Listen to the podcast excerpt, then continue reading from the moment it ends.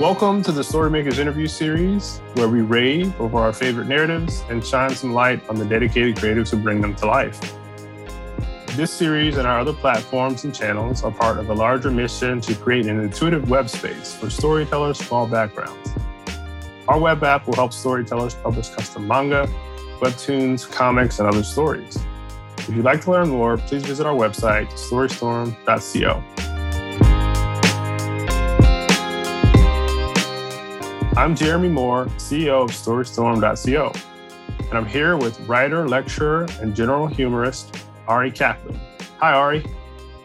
Hey, Jeremy. How you doing?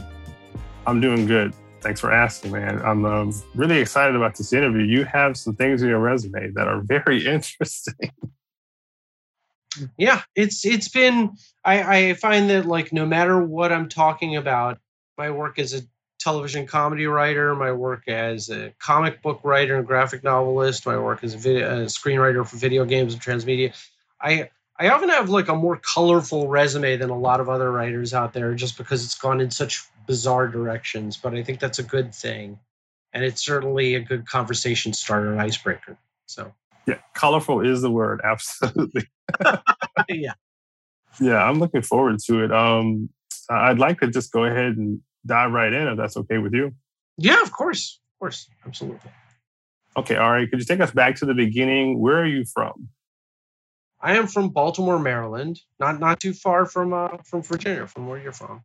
And um, I, when I was a kid, I always wanted to draw cartoons for a living, to draw and write comic books. Um, and then later on, that kind of turned into wanting to also write screenplays, scripts for TV shows, screenplays for movies, things like that. Um, and you know, being able to actually do all of that stuff for a living. I haven't really drawn any comic books. I've written a bunch of, you know, I've written scripts for a bunch of comic book stories. Um, I've drawn thumbnail sketches for a couple of, of comic book projects I've worked on. I've um, drawn like one panel gag cartoons for for a few magazines. I used I drew like a few one panel gag cartoons for Nickelodeon magazine back in the day, um, and and for a few other magazines as well. Um, but really, the writing part of my career has kind of taken over uh, from everything else. Um, but it's been a really fun wild ride, and I, I consider myself very lucky and very privileged and very grateful to to be doing this for a living. And how did you get from Baltimore to New York, where you are now? Um, well, I when I was a teenager, New York had like a very certain, a very specific kind of like mystique to me. It had like it, it had this very specific kind of allure. Everything I liked was from New York. Like Marvel Comics started in New York, and and they still are in New York. And DC Comics started in New York. They're in, they're in Burbank now. Um, you know, Warner Brothers cartoons like Bugs Bunny. The you know the Warner Brothers were I, I think they started out in New York. I, I believe. Um, Sesame Street, New York. Saturday Night Live, New York. The Daily Show, New York. Everything I liked. Uh, you know, Mad Magazine, and and as an adult, I would go on to have professional connections, relationships um, with with a lot of these pop culture institutions as well. So it uh, I think turned out for the best. But like it just seemed like a lot of the stuff that I that I really loved and was passionate about came from New York. A lot of the improv and sketch comedy world, the stand up comedy world, all the, the greatest comedians that I really admired and looked up to as a kid. A lot of them were either from New York or sort of the surrounding the tri-state area um, and and a lot of a lot of playwrights and actors that that I really and filmmakers that I really admired as well. You know, Spike Lee, Martin Scorsese, you know, folks folks like that um, who have like a real definite voice to their work. Um, and I, and I know it might not seem like it. It's like, what does Martin Scorsese have to do with like writing like children's comics, you know, um, and things like that? But it's just, but watching a lot of these films where not only does the filmmaker care a lot about the characters, but New York is itself one of the characters. Mm, yeah. That always struck me as really interesting. And that even that even is true in comics too, because like, you know, obviously Gotham City and the Batman comics is based on New York. And obviously Metropolis and the Superman comics is based on New York. And if you know that's for DC in the Marvel comics, they full on call New York, New York, and New York in the Marvel comics universe is a character as it is as New York is in the MCU in the Marvel Cinematic Universe. Um, and do the right thing. What? and and do the right thing.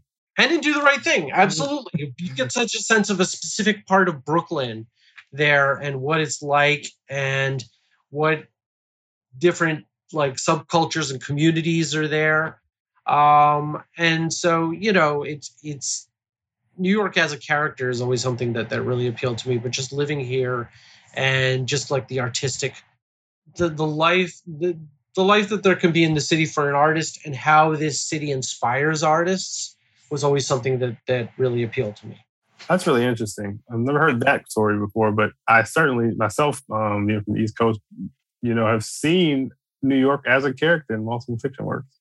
It's crazy. Yeah, yeah, exactly. And that's nothing against LA. I have a lot of friends in LA, and I sometimes before the before the the pandemic, of course, went went to LA for business or to do lectures, to give a lecture out there, or go speaking, go on a speaking gig.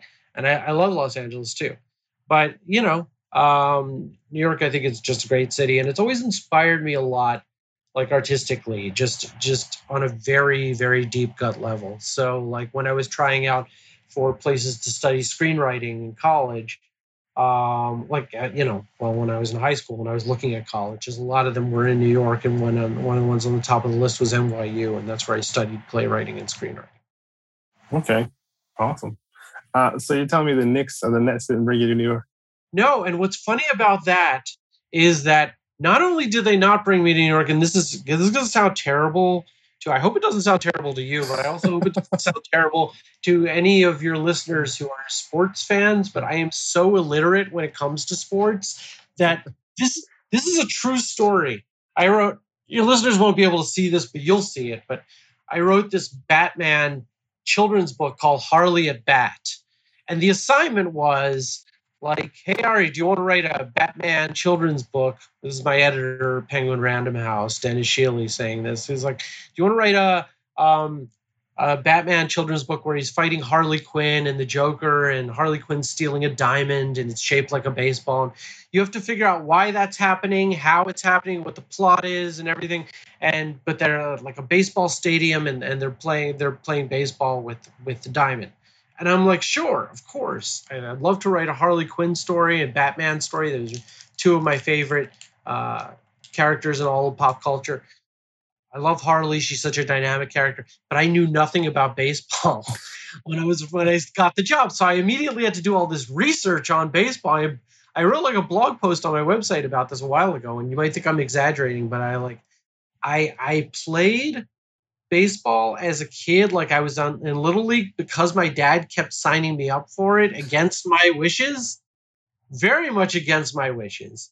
And i remember very specifically being like eight or nine years old and i'd be like stuck in the outfield somewhere because they weren't gonna they weren't gonna like waste they weren't gonna waste like any of the any of the important part you know i wasn't gonna get i was never gonna be like pitcher or anything. Um so I just didn't have the skills and I didn't have the interest. And I remember specifically like standing somewhere in the outfield and seeing like a like a little ant mound next to me and all the little ants and being like, I wonder what if they were weren't ants? What if they were like aliens and this was like a tiny little civilization? And I like immediately start like creating this story in my head, which was to me, and again, this is no offense to anyone who likes baseball, way more interesting than baseball that was happening.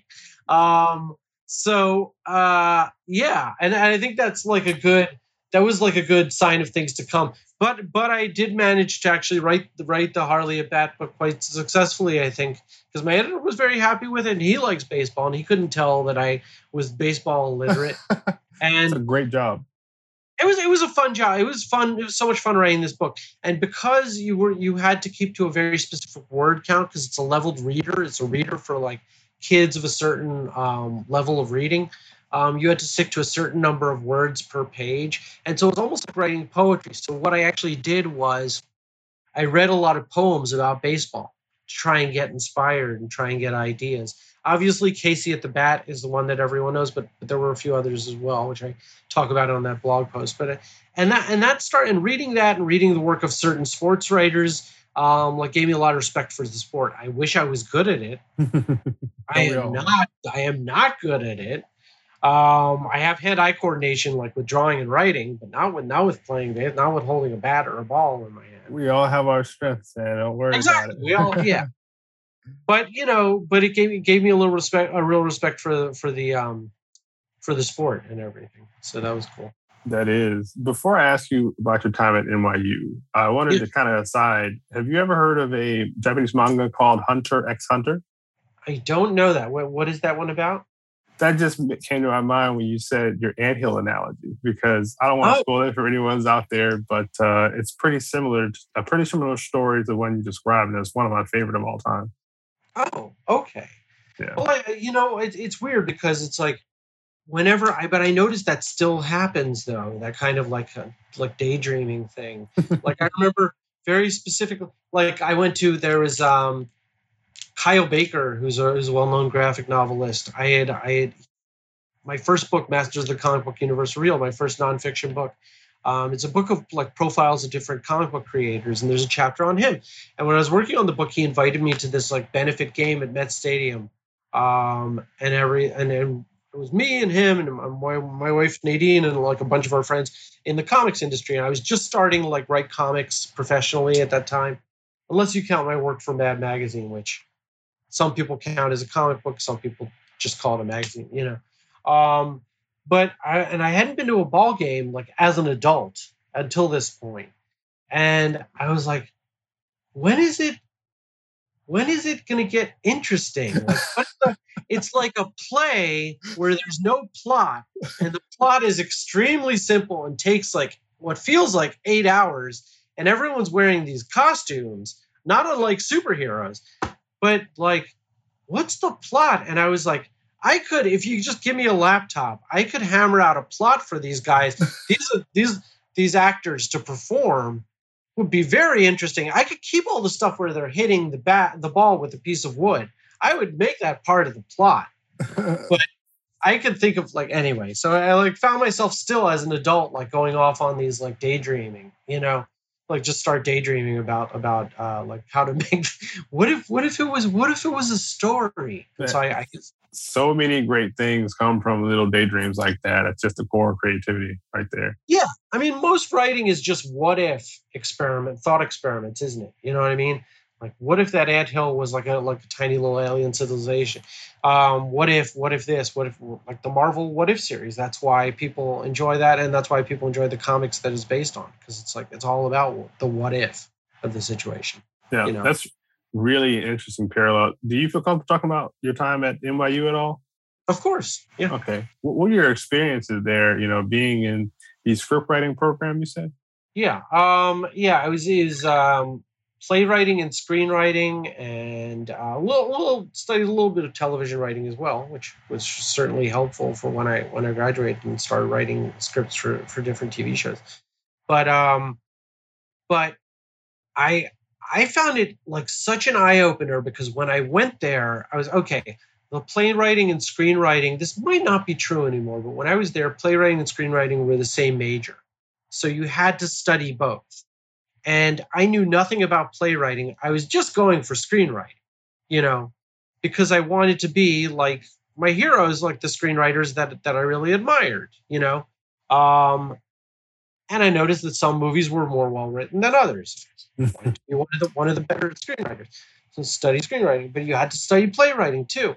And I was so uninterested in playwriting, but then we had to study all these actual plays and once I started reading, you, know, you start reading like August Wilson and Wendy Wasserstein and David Mamet. And it's like, I didn't, this is how naive I was, Jeremy. I didn't know that some of those words you could say on a stage without like getting arrested. I because like David Mamet, like some of his plays were so filthy, like the language. And then I mean, you know, you see people like Quentin Tarantino using very similar language anyway. Yeah. So of course you can do it. It's frowned upon by a lot of people in society, in more polite society, but you can use that language. You just a lot of people just choose not to. But I didn't know you could be that filthy in like a play, and that like opened my eyes. And I think what it also did was it made me like really respect how real a lot of the dialogue can be in playwriting. And like my wife and I were watching like Ma Rainey's Black Bottom recently, like the movie version with, you know, just one of, unfortunately, one of Chadwick Boseman's last performances.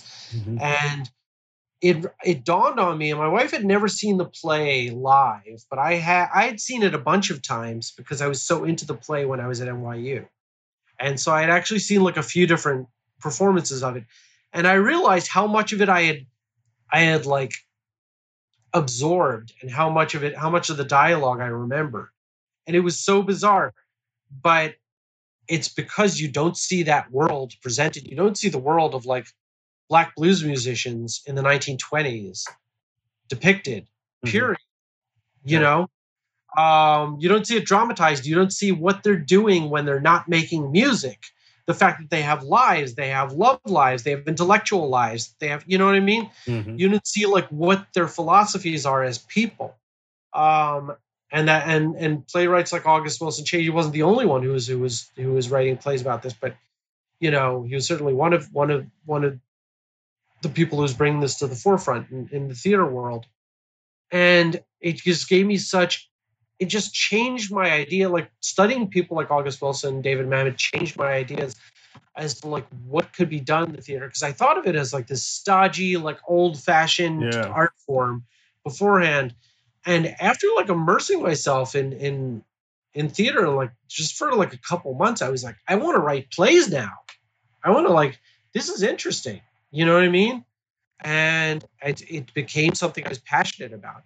And i started using and i started realizing also that like one type of writing can translate to another and by Mm. that i mean that like you can write a play and the play can give you ideas that you can then pour into a screenplay and maybe some of the ideas and concepts and working methodologies that you've experimented with while writing screenplays you can use some of those when you're writing a comic book script Oh, or yeah. a novel or a short story or like so like a lot of these forms of literature a lot of these forms of storytelling can inform one another you mm. know and i started doing that and i think that's what when i was working when i first started working professionally as a writer i think that's what started to make my work stand out because when you lean into your personal obsessions and you start showing this is what i've been influenced by this is what makes me stand out what makes me different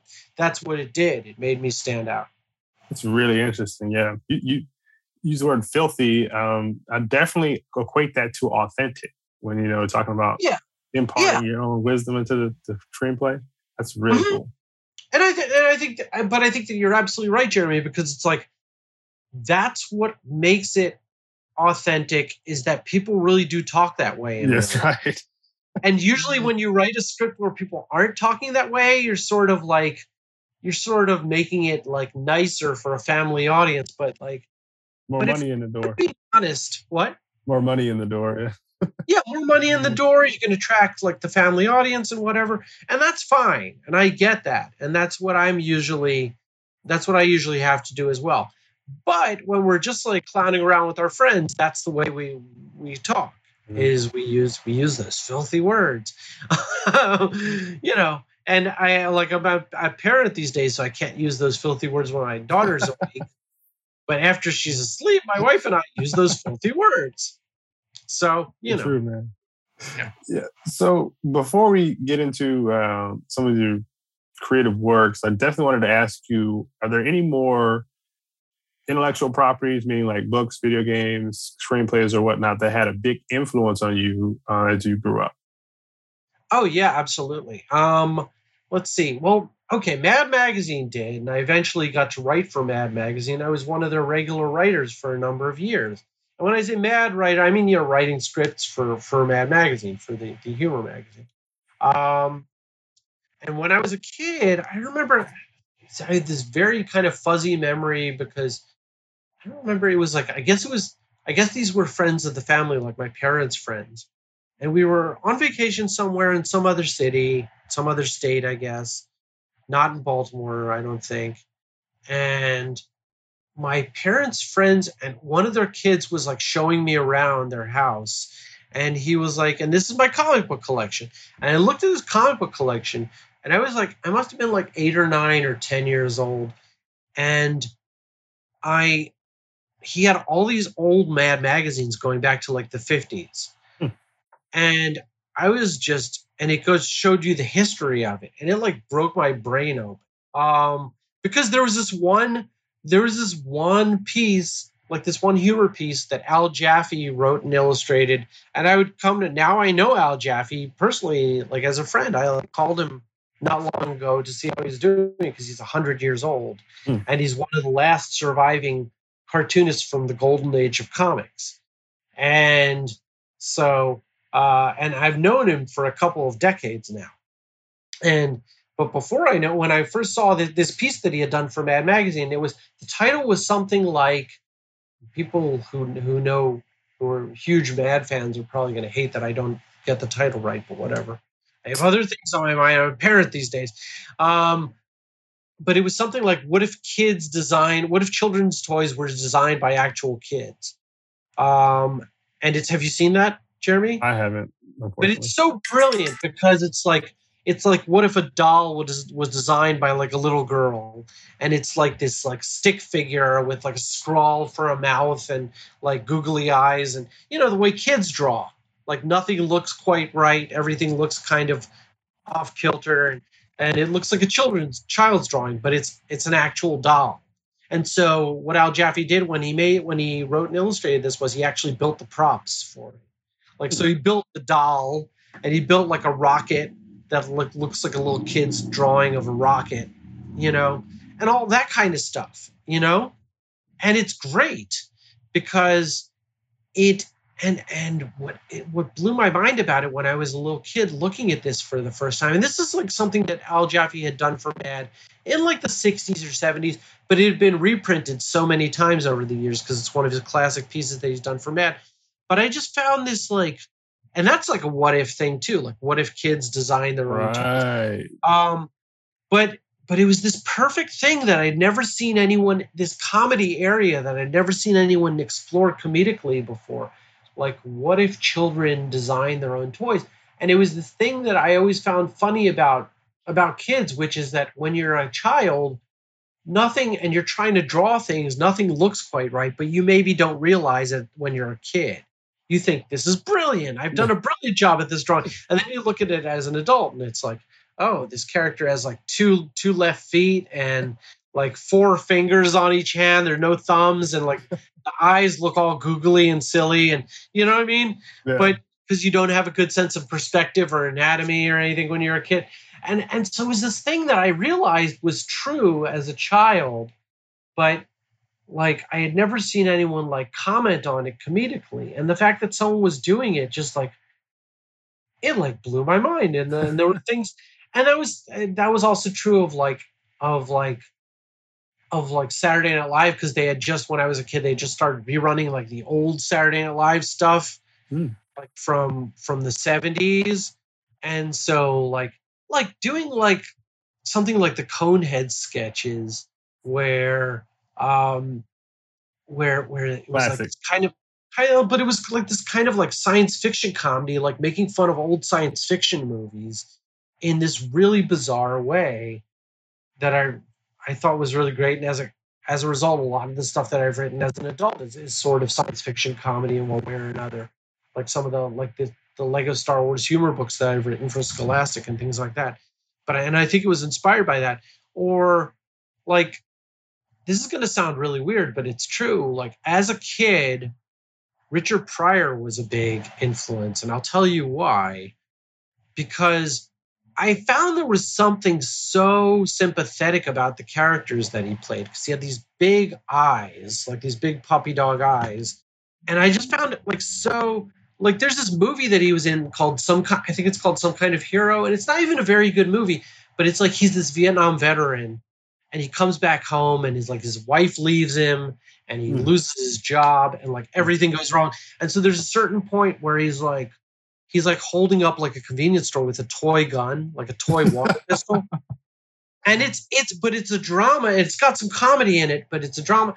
And I, I remember seeing it as a kid, and I was just I almost started crying because it was like the most pathetic thing I had ever seen. Like he's trying to hold up this convenience store with a water gun. And it was like the saddest thing. And the and the cashier just starts laughing at it. And I was just like, it just devastated me.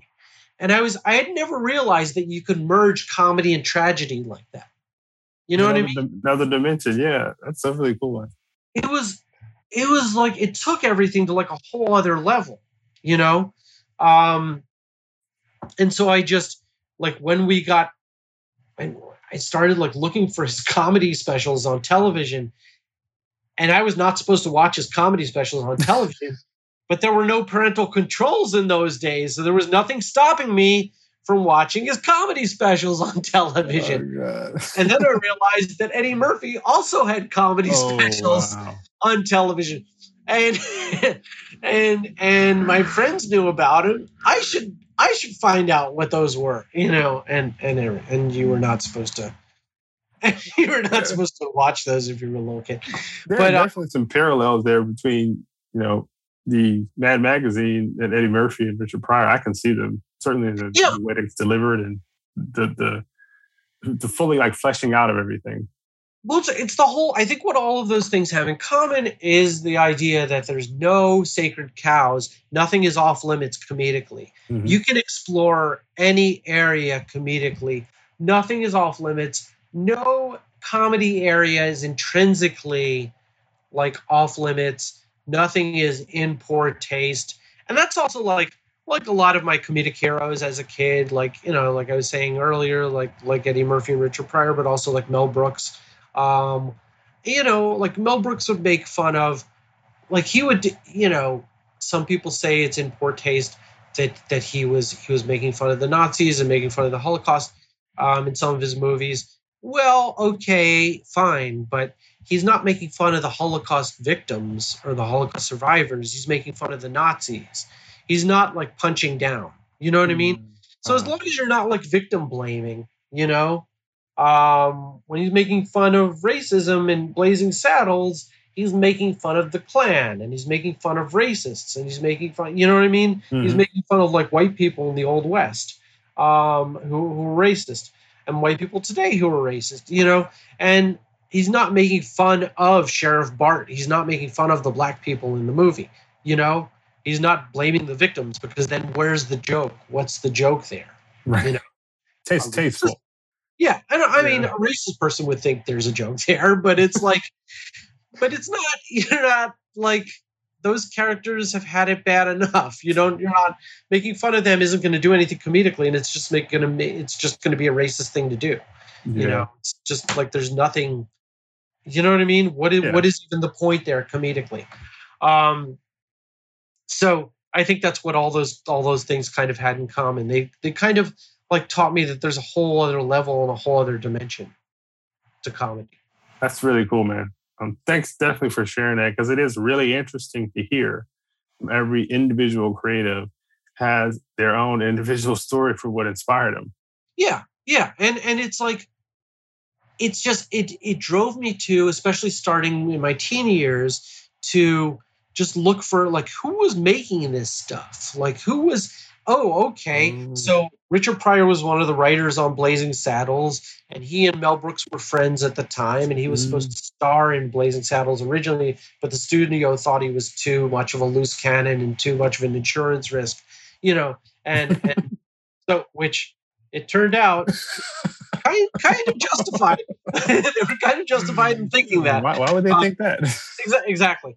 And you know um and uh, so i realized there's a whole narrative here behind the scenes. You know what i mean? Oh, yeah. there's the story of the movie but there's also the story behind the scenes of the movie. But it drove me to like keep searching for like who was making this comedy content that i really responded to?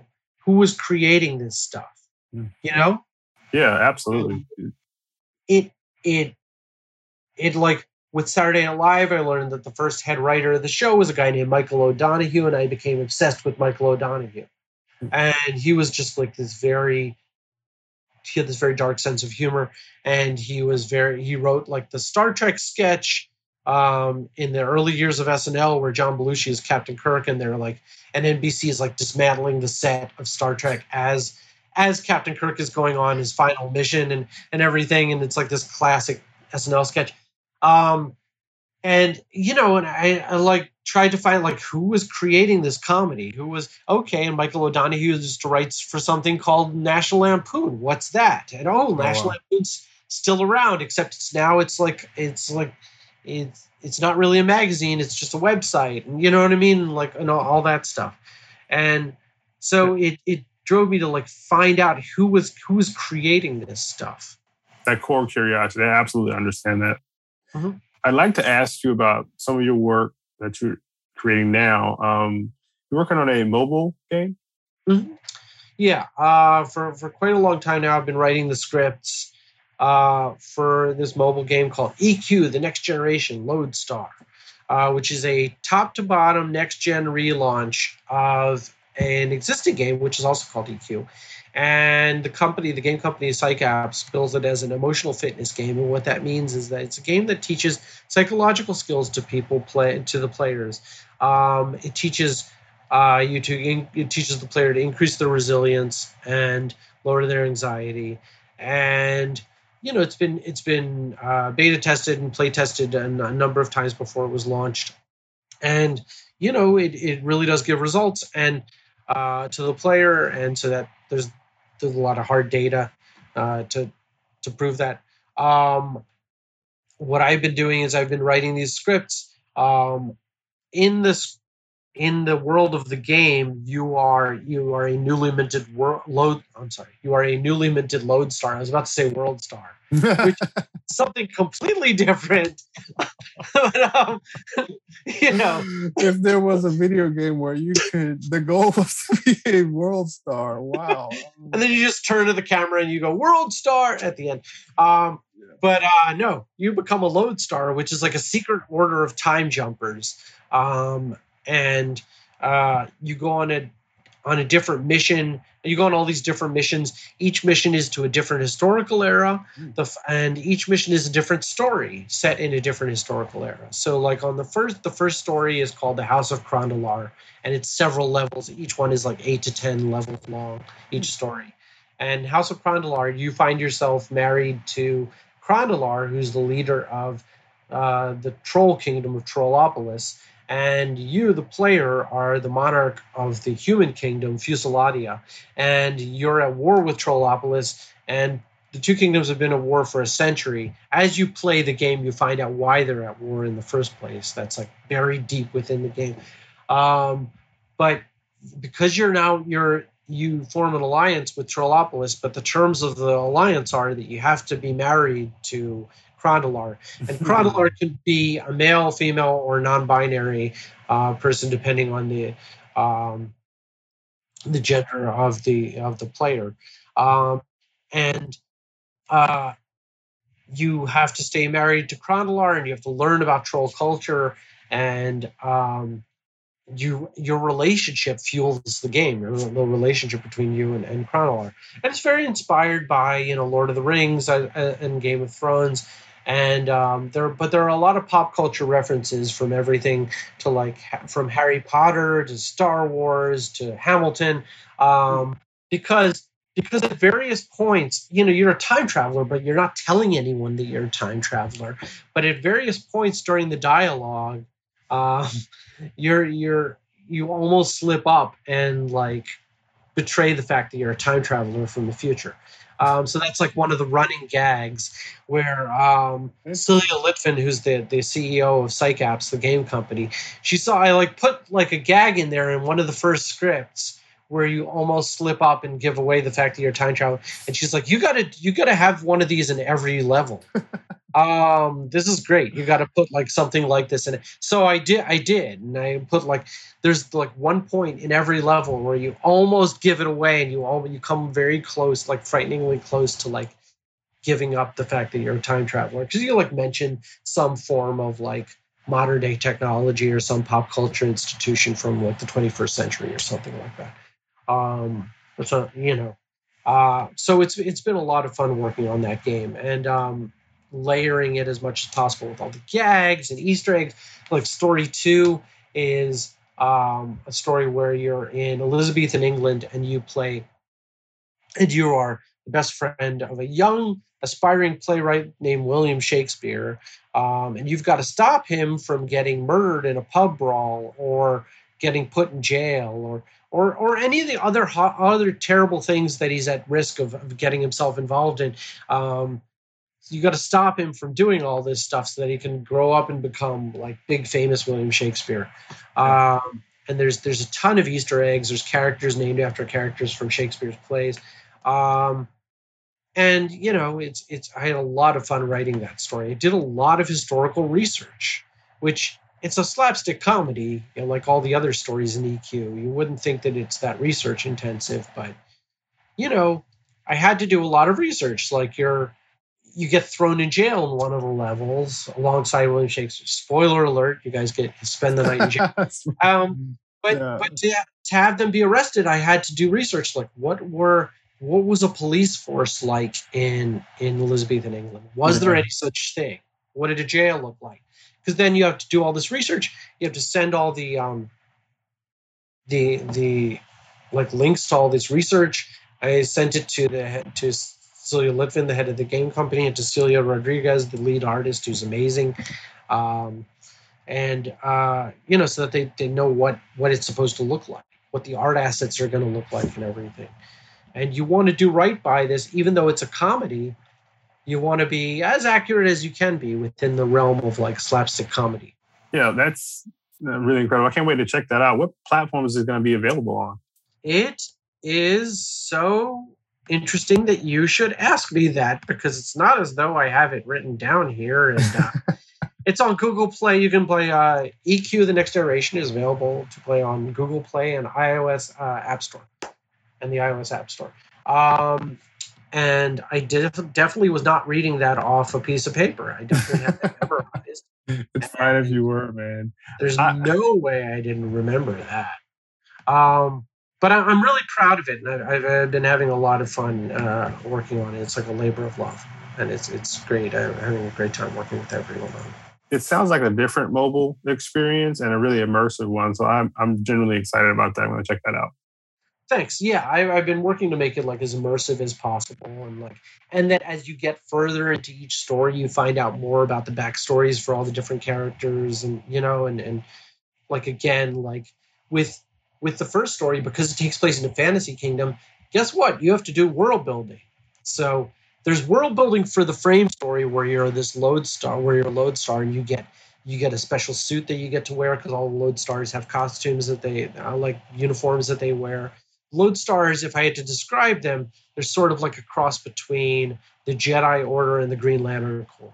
Hmm. Um, and they're devoted to like they're they're the secret order of heroes that time jumping heroes that are like devoted to like you know um, emotional and, and, psychological growth and hmm. so um, def- definitely fits like the theme of the game but so there's there's world building and lore that's connected to the lodestars that you learn about as you're playing the game oh. but then as you're oh. going into each of these different time periods you're also learning about the world building in these different historical eras too so like what's the deal with the troll human war and, and all that stuff Interesting, man.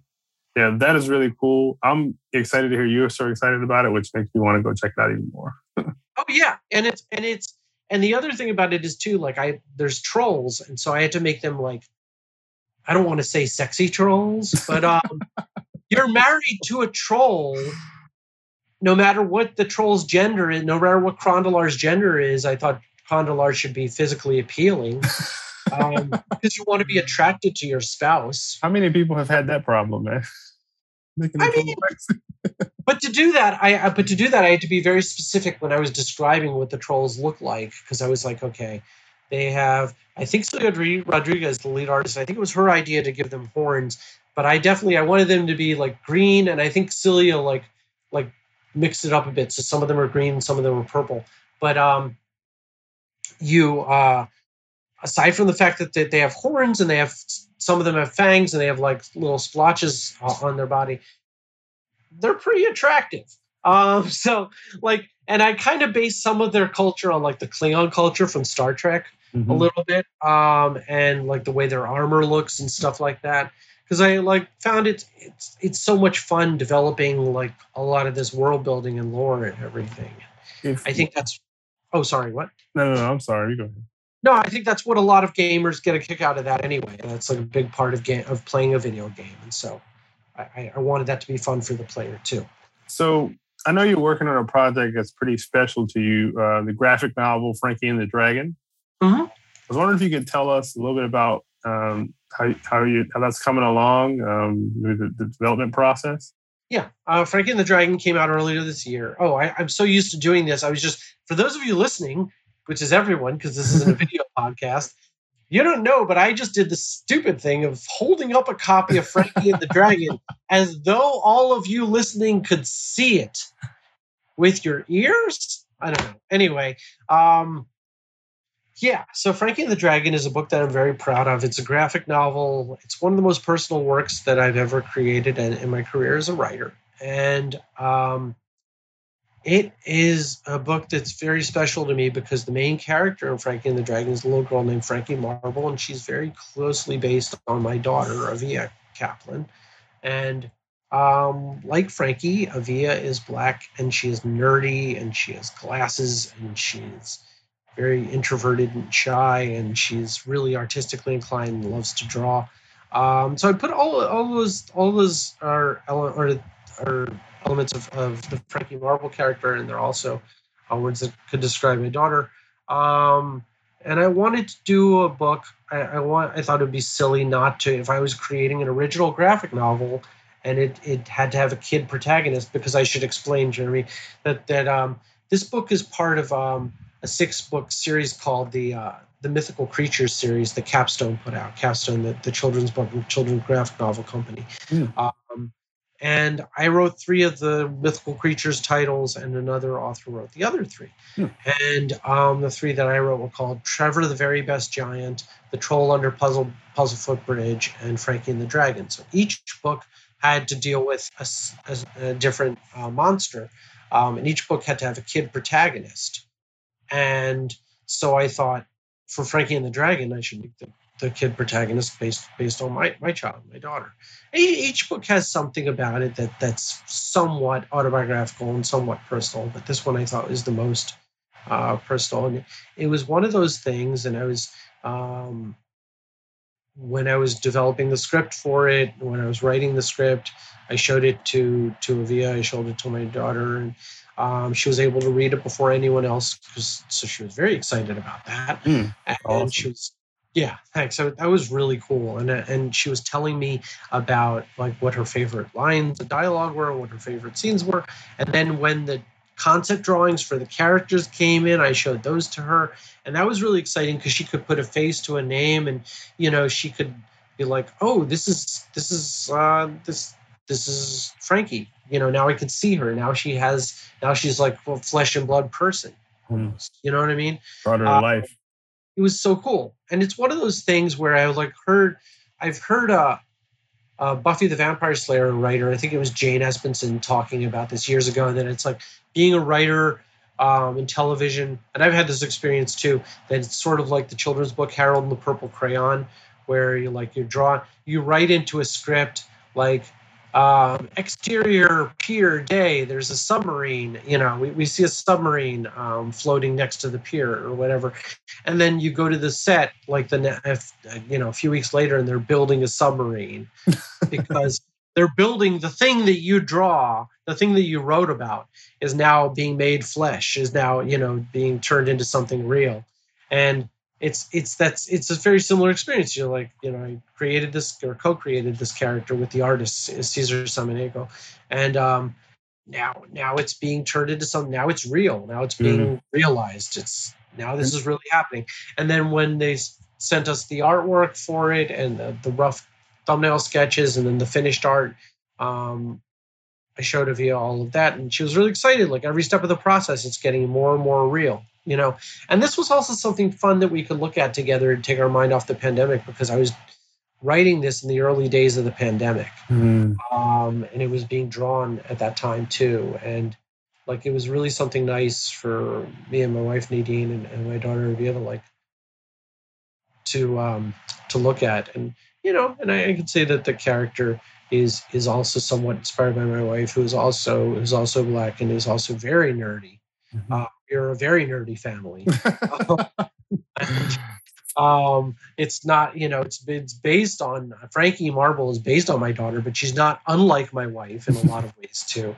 Um, you know, and it's all about this little girl, like sort of like learning to be more bold and more brave and more self-confident and the dragon teaching the dragon bandit teaching her how to do that um, and so it has a very clear through line a very clear arc for the character um, and you know i could i could tell stories with these characters all day it was, a- it was a lot of fun That's a unique experience, um, Arie, to be able to write something like that. Uh, I actually can't wait to check that out. Where is that available? It is available. You can get it on on the Capstone website, and you can get it on um, Amazon.com also, and Barnes and Noble um, has it too, I believe. Um, it's called Frankie and the Dragon. The others are called uh, Trevor the Very Best Giant and Troll Under Puzzlefoot Bridge. Troll Under Puzzlefoot Bridge takes place in a town called Lyric Acres, which is very, very uh, much inspired by my hometown of Baltimore. And like, like Baltimore, uh, Lyric Acres is a an ordinary seeming town where something is deeply, deeply wrong. Uh, no, it's I, it's I don't know if I go so far as to say that, but it is the sort of town that looks sort of like Tim Burton or Charles Addams would have designed Oh it I love Tim which Burton. was very it was very much part of the plan on on my part um where i wrote that into the script that like it was supposed to look like like something out of a tim burton movie and again i wish this if this was a video podcast i'd be able to show it to everybody but alex lopez the artist just just nailed it um but i here jeremy you'll be able to see it anyway we'll also be within our profile after this, the interview. We'll have some links to your works in there too. So I'll make sure to include that. Yeah, but the Troll Under Puzzlefoot Bridge, I specifically put it in the panel descriptions and in the stage directions of the script that the characters should look like uh, characters in a Tim Burton movie. Um, and I th- that was a really fun thing to do because um, it gave it a very specific look, you know.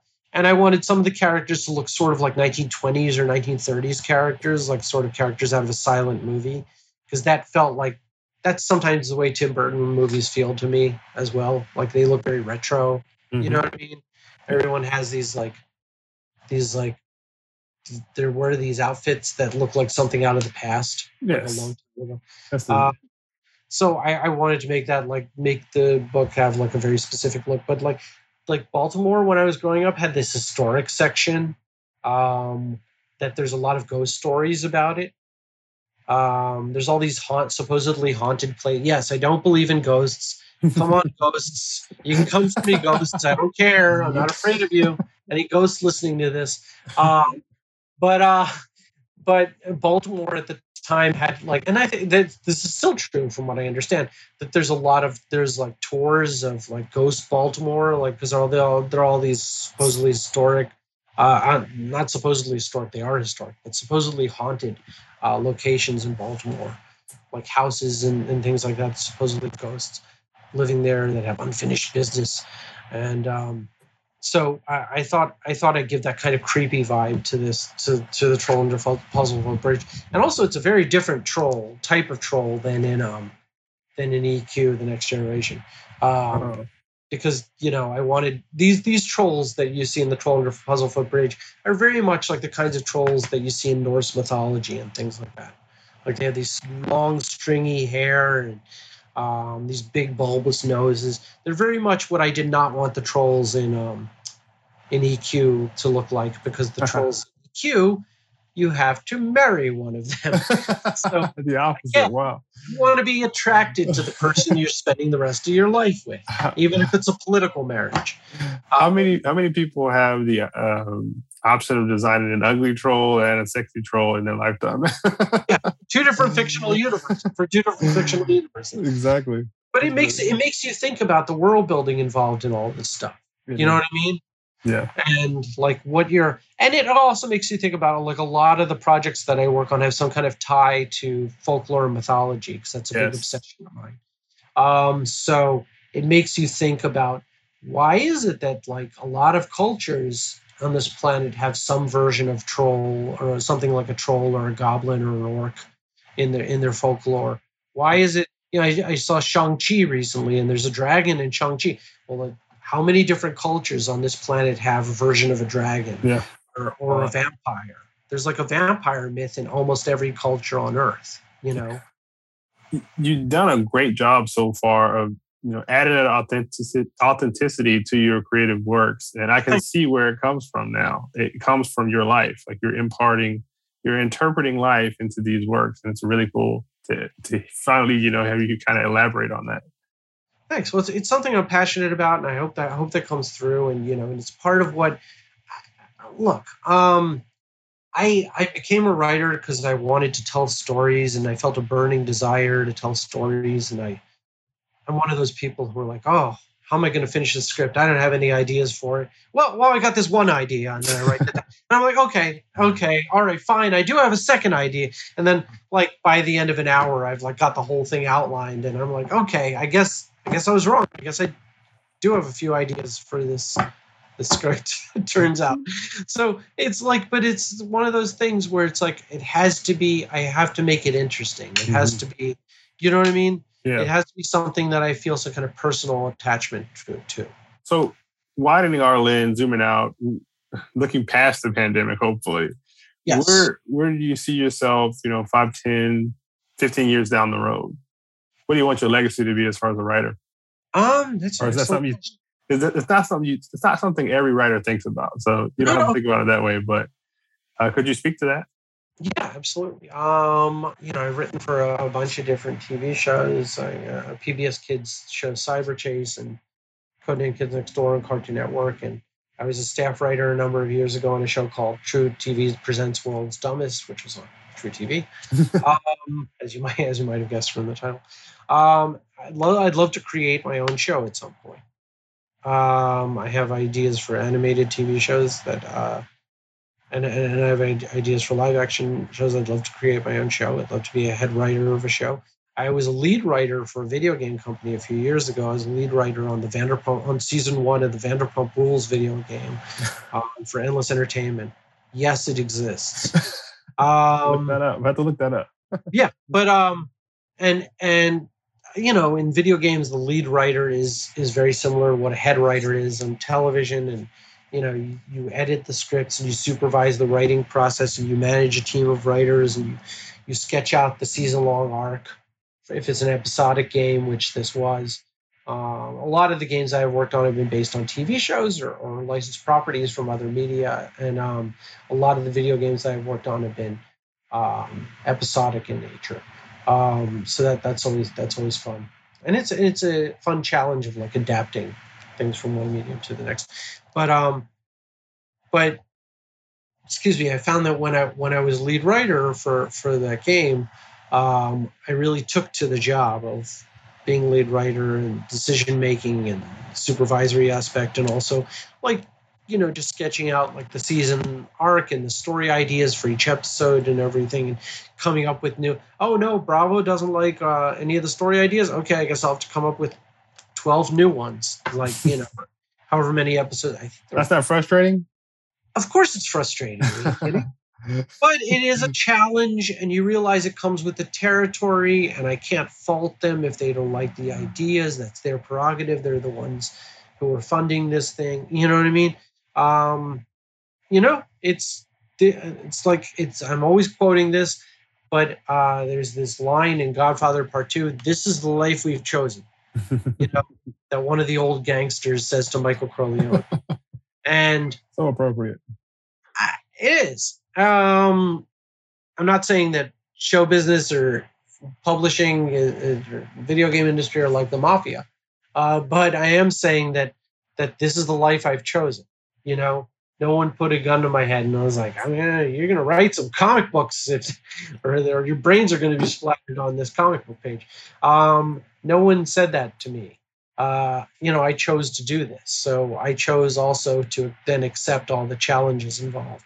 Um, and yeah, it's it is frustrating when uh, like you know when someone's like, oh no, you you got to start from scratch and come up with completely new story ideas, but then also you're like, okay, I'll I'll look at this in a positive, optimistic way as a creative challenge.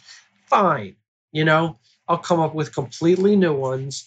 Let's see how that goes. And it and honestly, sometimes those end up being even better. So, mm. you know, I, I just like you have to look at it in a positive way. You know. Yeah. All right, this has been incredible. We have so much more to unpack. Will you come back uh, do another interview with us? No, I hated this very much. This was terrible. As you can tell, I am very reluctant to speak about myself or my work. Of course, of course, I would. I would thank you, Jeremy. It, it's it's been a pleasure for me too. I would. I'd love to come back.